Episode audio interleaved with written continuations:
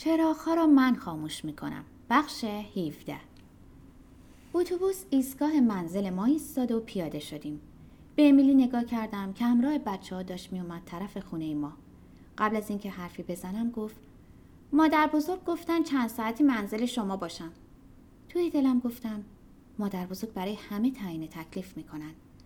وارد آشپزخانه شدم و مادر و آلیس رو دیدم که زودتر از ما رسیده بودن. بارها به مادر گفته بودم کلید یدک خونه رو برای وقتایی که مسافرت هستیم پیششون گذاشتم که اگه اتفاقی افتاد بتونن در رو باز کنن. فایده نداشت. مادر و آلیس که بیخبر سر زدن عادتشون بود، اگه کسی خونه نبود کلید مینداختن و میومدن تو. آلیس نشسته بود پشت میز و ناخن سوهام میزد. مادر ایستاده بود روی صندلی و کوزه‌های گلی بالای قفسه‌ها رو گردگیری می‌کرد. تا وارد شدم جواب سلاممو نداده گفت: امان از تو آشغالایی که همه جای خونه می‌چینی، عین خدا بیامرز. گفتم: کی به تو گفت بپری بالا؟ آشغن هفته پیش قفسه‌ها رو گردگیری کرده. مادر از صندلی پایین اومد. گردگیری آشغن به درد خودش می‌خوره. و با نینا سلام احوالپرسی گرمی کرد. پس دلگیری از نینا تموم شده بود. صدای شبلت آرتوش اومد. نینا و آلیس روبوسی کردن و نینا خبر مهمونی پنجشنبه شب داد.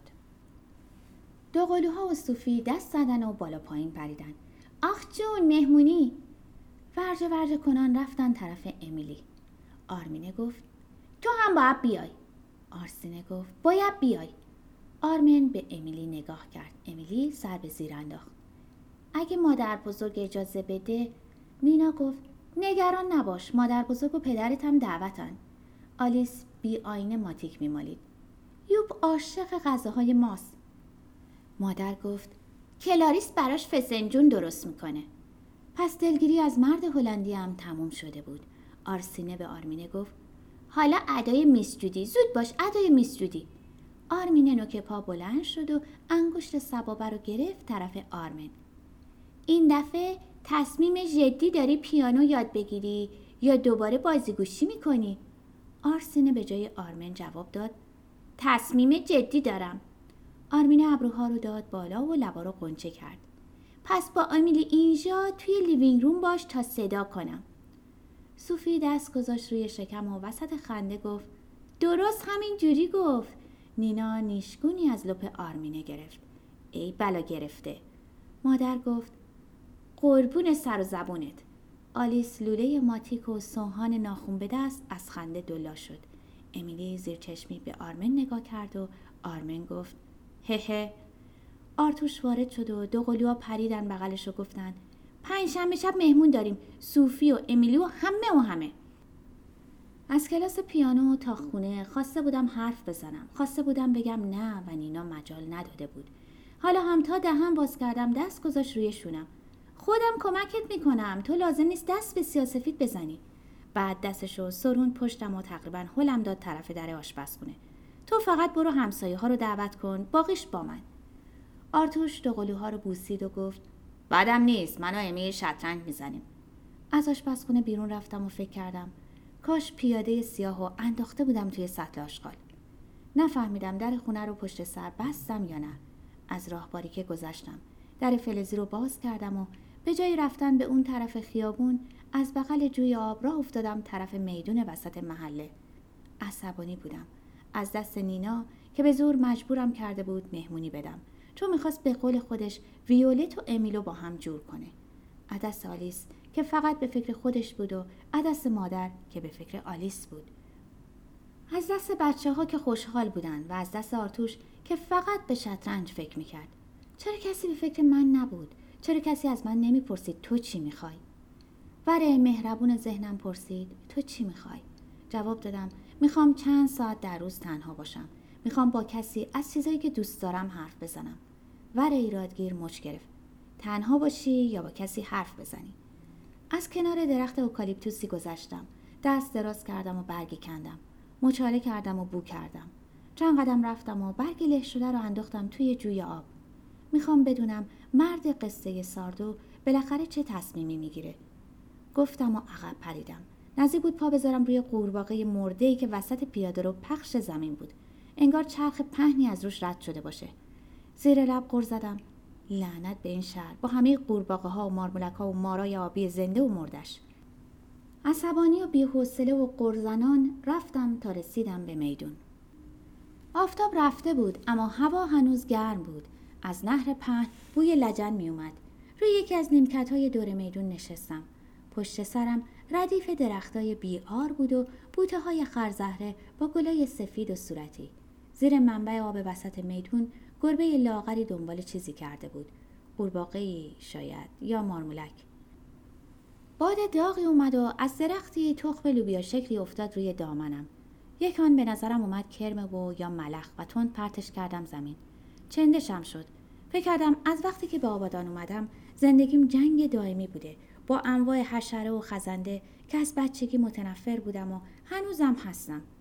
حال تهوع مدام بوده، از انواع بوها، بوی گاز پالایشگاه، بوی لجن جویها، بوی ماهی و میگوی نمکسود که قاطی با بوی عطرای عربی بازار کویتی‌ها. هر بار میرفتم بازار حالمو بد میکرد و همراه همه اینا و بیشتر از همه اینا گرما و شرجی.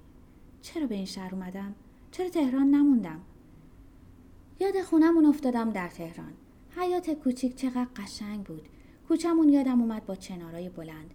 تابستونا وقتی که ما یا یکی از همسایه‌ها درخت‌ها رو آب میدادیم، بوی خاک خیس بلند میشد. صبح زمستون هنوز از تخت خواب بلند نشده میدونستم برف اومده. صبح برفی نوری که از پنجره اتاق تو میزد با نور روزای غیر برفی فرق داشت. یاد مدرسه رفتنا افتادم در زمستان. با کلاه و دستکش و شالگردنای پشمی که مادر میبافت. قرش قرش برف زیر چکمه ها چه صدای خوبی داشت. چند سال بود برف ندیده بودم. چند سال بود پالتو نپوشیده بودم و دستکش دست نکرده بودم. دست جلوی بخاری گرم نکرده بودم و توی کوچه ها نکرده بودم که بخار از دهنم بیرون بیاد. پشه ای رو که داشت میرفت توی دماغم تاروندم. اصلا چرا اومدم؟ چرا تهران نموندم؟ چون آرتوش استخدام شرکت نفت شد. چون آلیس در بیمارستان شرکت نفت کار گرفت و چون مادرم با آلیس اومد آبادان. مادر برای اینکه با آلیس باشه اومد آبادان یا برای اینکه نزدیک من باشه؟ تا حالا چه کسی کاری رو فقط برای من کرده؟ خودم در 38 سالگی چه کاری رو فقط برای خودم کردم؟ هوا داشت تاریک می شد. نه کسی می اومد نه کسی می رفت. از لابلای شمشادهای دور حیاط‌ها چراغ‌های خونه‌ها رو می دیدم که تک و توک روشن می شدن. سرچرخوندم طرف خیابون خودمون. باید برمیگشتم. از تصور کارایی که باید میکردم دلم گرفت. درست کردن شام، برنامه‌ریزی برای مهمونی پنجشنبه، بحث با آرمن که حتما جد میکرد تا پنجشنبه شلواری رو که مدت‌ها بود نشون کرده بود بخرم و از همه مهمتر دعوت از خانم سیمونیان. توی دلم گفتم زنی که خودخواه متوقع خیال میکنه همه کلفت نوکرشن. کاش میشد به جای همه این کارا که دوست نداشتم بکنم و باید میکردم لم میدادم توی راحتی سبز و میفهمیدم مرد قصه ساردو بالاخره بین عشق و تعهد کدومو انتخاب میکنه. سایه‌ای از پیچ خیابون پیدا شد. از جا پریدم. هوا تاریک روشن بود و درست نمیدیدم. حتما یکی از بچه‌ها بود. حتما نگران شده بودن. راه افتادم.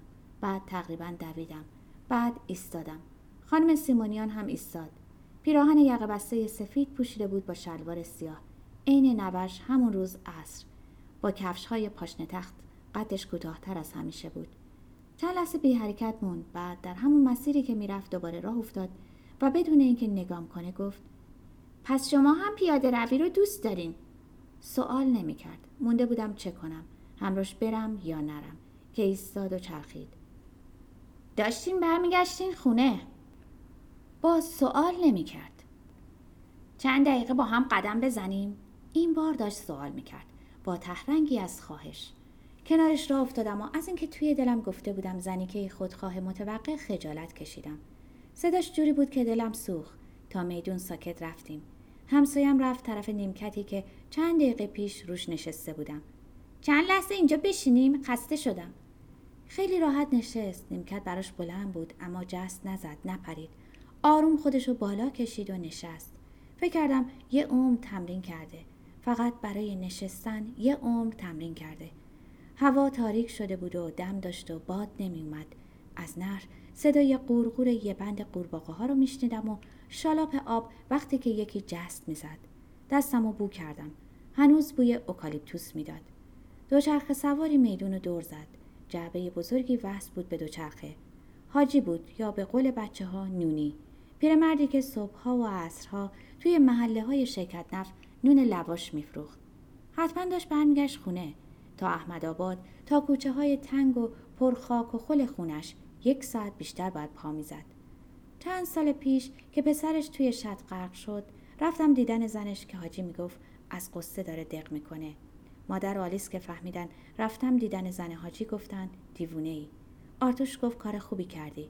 40 پسر نشده زن حاجی خودش آتیش زد و مرد و حاجی 2 ماه بعد زن گرفت.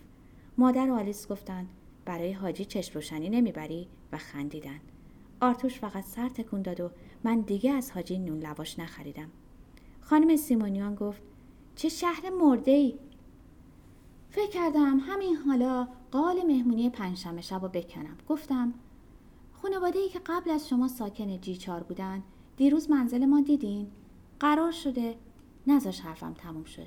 سرچرخون طرفم و خیلی شمرده گفت دیدمشون. حتما میخوان پسرمو دعوت کنن و چون میخوان پسرمو دعوت کنن من و امیلی رو هم دعوت کردن. شما هم حتما دعوت دارین نه؟ یا شاید هم مهمونی رو انداختن گردن شما. و پوزخند زد. نفسم رو تو دادم. باد گرمی اومد و از خرزهره پشت سر چند تا گل سفید افتاد دو زمین. از کجا فهمید؟ دست گذاشت روی زانوم. کلاریس از تو خوشم میاد.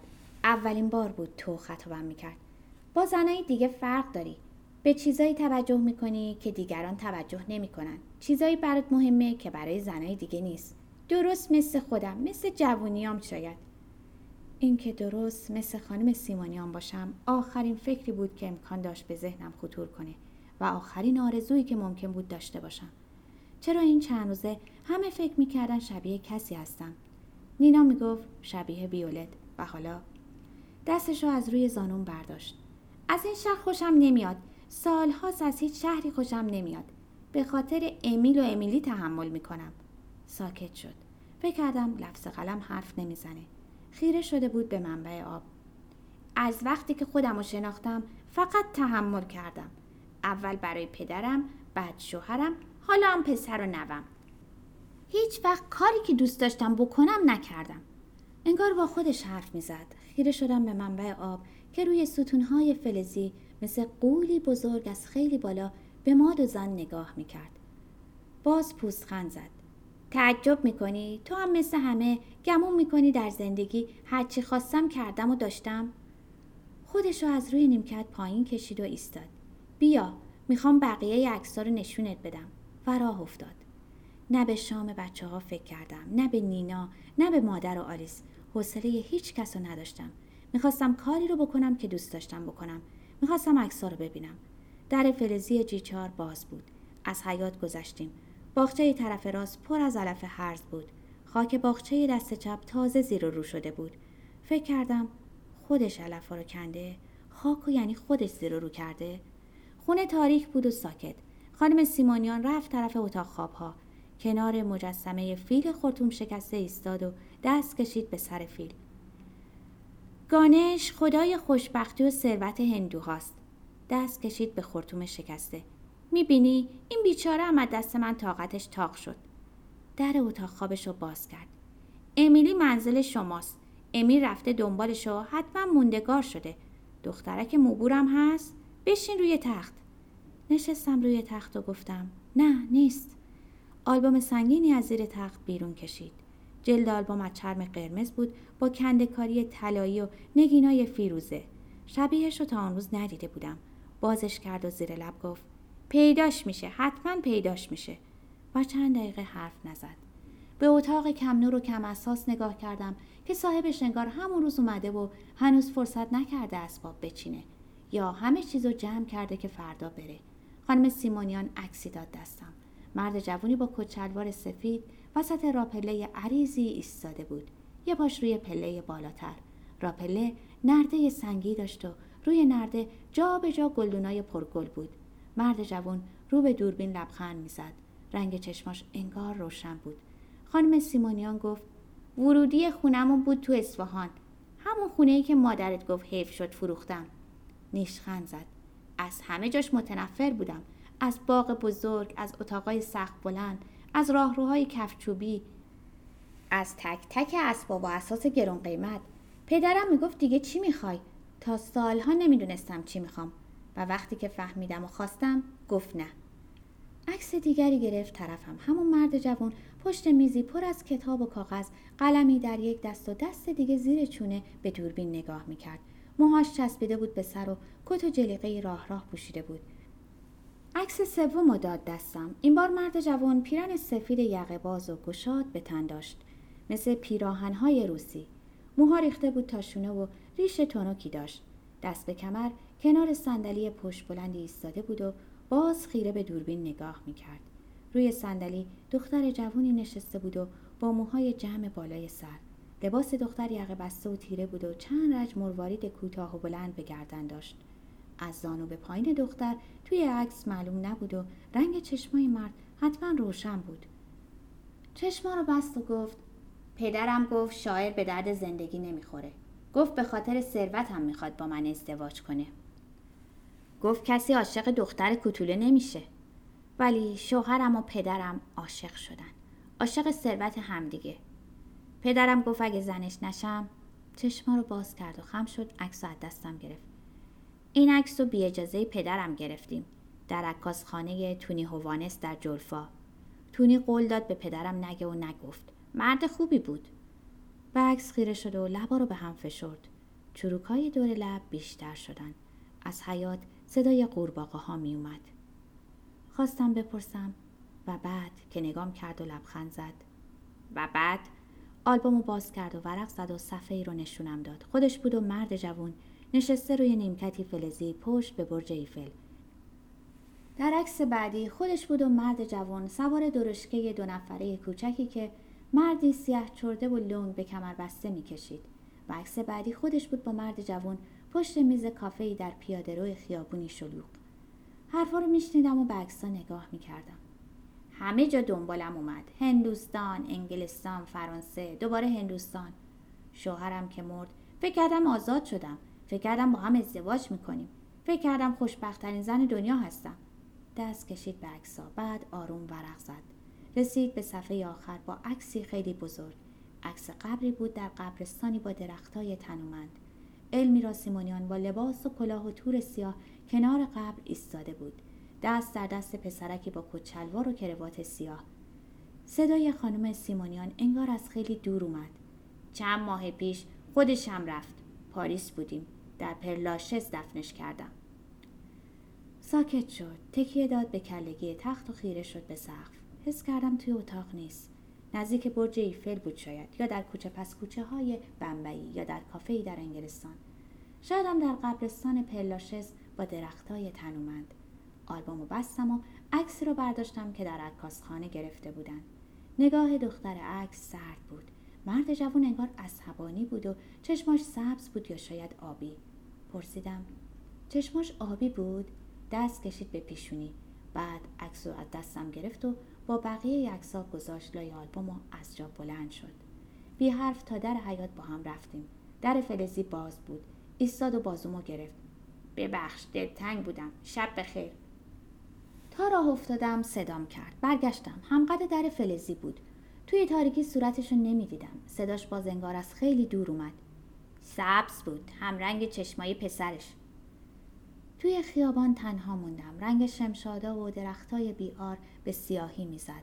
شب پره‌ها دور چراغا میچرخیدن و بوی گاز پالایشگاه میومد. در خونه رو باز کردم و رفتم تو. همه جا ساکت بود. خم شدم. تله سری رو که افتاده بود کنار میز تلفن برداشتم. مال آرمینه بود یا مال آرسینه نفهمیدم. چطور میشه تله سر یکی از دو نفری رو تشخیص داد که حتی مداداشون یه اندازه تراشیده میشد و جای گازهای ته مدادها هم شبیه هم بود. زیر میز تلفن سنجاق سر نگینداری برق زد. این مال کی بود؟ تشخیص این یکی مشکل نبود. دخترک موبور. رفتم به آشپزخونه و فکر کردم امیل کی اومده دنبال امیلی؟ کی برگشتن خونه؟ چطور متوجه نشدم؟ نینا و صوفی کی رفتن؟ بچه‌ها شام چی خوردن؟ چه مدتی خونه نبودم. خیره شدم به گلنخودی‌های روی هره. هنوز گیج حرفا بودم و عکس‌ها. روی میز پر بود از ظرف و لیوان نشسته. پیشبند بستم و شروع کردم به شستن ظرفا. از پشت سر صدای پا اومد. به شستن ادامه دادم. آرتوش گفت پیش خانم سیمونیان بودی؟ تمونده املت گوجه فرنگی رو از بشقاب خالی کردم توی سطح زباله. از کجا فهمیده بود؟ جواب فکرم رو داد. امیل اومد دنبالت. نمیدیدمش اما میتونستم مجسمش کنم. تکیه داده به چارچوب درباریش بوزی ور میرفت و دست دیگرش حتما توی جیب شلوار بود. وقتایی که میدونست دلگیرم و میخواست سر و ته قضیه رو هم بیاره همین کارو میکرد. هیچ وقت نمیپرسید چرا ناراحتی. شاید هم دلگیریم اصلا ربطی به خودش نداشت مثل همین امشب، ولی هیچ وقت نمیپرسید. پودر ظرفشویی رو مالیدم به بشقاب و فکر کردم امیل اومده دنبالم، نه شوهرم. پایه صندلی کشیده شد روی زمین. آلیس و مادرت نمیدونم باز سر چی دعوا کردن و زود رفتن. نینا برای بچه‌ها املت درست کرد. بردم رسوندمشون. ماشین باز نمیدونم چه مرگش شده. به زور روشن شد. بشقابو گرفتم زیر شیر آب. اومدم بگم آسمون ریسمون نباف، از دست تو دلگیر نیستم. اصلا دلگیر نیستم که گفت آرمن غذا نخورد. ایشی پیدا نشد و آرسینه گریه کرد. پیشبندو باز کردم. آرتوش چیزی رو روی میز عقب جلو می برد. جا شکری بود یا نمکدون. می دونستم داره دنبال جمله بعدی می گرده. احتمالا می پرسید فردا چی می پزی. وقتی که پرسید خانم سیمونیان حالش خوب بود زدم زیر خنده. بعد برگشتم نگاش کردم و شمرده گفتم ایشی تقریبا هر شب گم میشه. آرمن این چند روز غذا نمیخوره چون عاشق شده. من حالم خوب نیست ولی ربطی به تو نداره. خانم سیمونیانم حالش خوب بود که حتما برات جالب نیست. چند لحظه به جا شکری نگاه کرد. بعد به من صندلی رو عقب زد، ایستاد و از آشپزخونه بیرون رفت. جا شکری روی میز دمر شده بود و من بغضم گرفت و برگشتم طرف ظرفشویی.